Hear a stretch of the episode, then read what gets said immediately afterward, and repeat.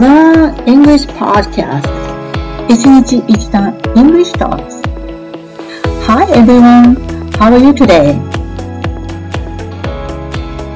カナダ在住14年目の父ロールがコミュニケーションで詰まった経験を通し一日一単語ずつ今すぐ使える英語をお届けするチャンネルです。それでは始めましょう。Let's get started!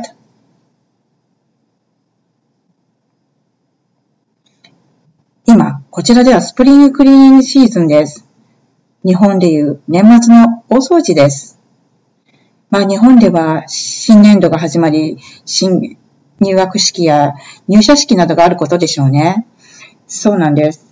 私は派遣社員で働いた経験が長いので、毎回働くたびに、仕事に行くたびに、物をしまうというところでは非常に悩み、苦しみました。今日のフレーズはその経験を通した中の一つです。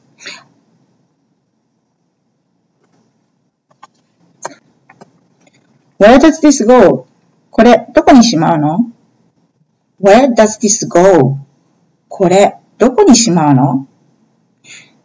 皆さんこのフレーズ聞いて、あれ？なんで go なの？しまうだとクリーンナップとか他の言葉じゃない？って思われた方多いと思うんですよね。実は go なんですが、これは動詞で行く、向かう、出かけるという意味で中学や高校の英語で習われた方多いと思うんですが、ここで使われる go は置く、put とや所属する belong に近い意味で使われます。まあ、このフレーズなんですけど、この this を違う単語に変えると、またバリエーションも増えてとても便利です。例えばですね、where does this book go?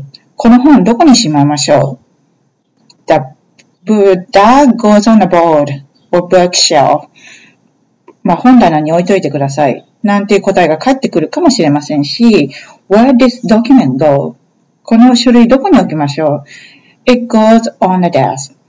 多分、まあ、これは机の上に置いといてくださいね。みたいな答えが返ってくるかもしれませんね。他にも、where this, where does cups go? このコップはどこにしまいましょう？とか、where does food go? この食料をどこにしまっておきましょうかね？みたいな形で、えー、アレンジすることもできます。さて、もしこのフレーズが出てこなかった場合、どうしたらいいでしょう？そんなあなたの声が聞こえてきます。これ以外にも、Why should I put this away? ちょっとこれは長いんですけども、覚えておくと非常に便利なフレーズです。そのそうですね。ので覚えておいてくださいね。でですね、まあ、クリーニングっていう、スプリングクリーニングシーズンということで、まあ、大掃除ということをお話ししたんですが、まあ、お掃除に関連する単語として、ちょっといくつか例をここで挙げさせていただきます。クリーンアップ、お掃除をするっていう時に使われる単語、皆さんもご存知だと思うんですけど、ハウスクリーニング。まあ、日本だとクリーニングドライクリーニングやら、クリーニング業っていうことが出てくるんですけど、英語の場合は、クリーンアップが一つの単語で、これで、フレーズでお掃除をするという意味になります。まあ、クリーンアップ以外にも、タイディアップ。これも、片付けるという意味で非常によく使われるフレーズです。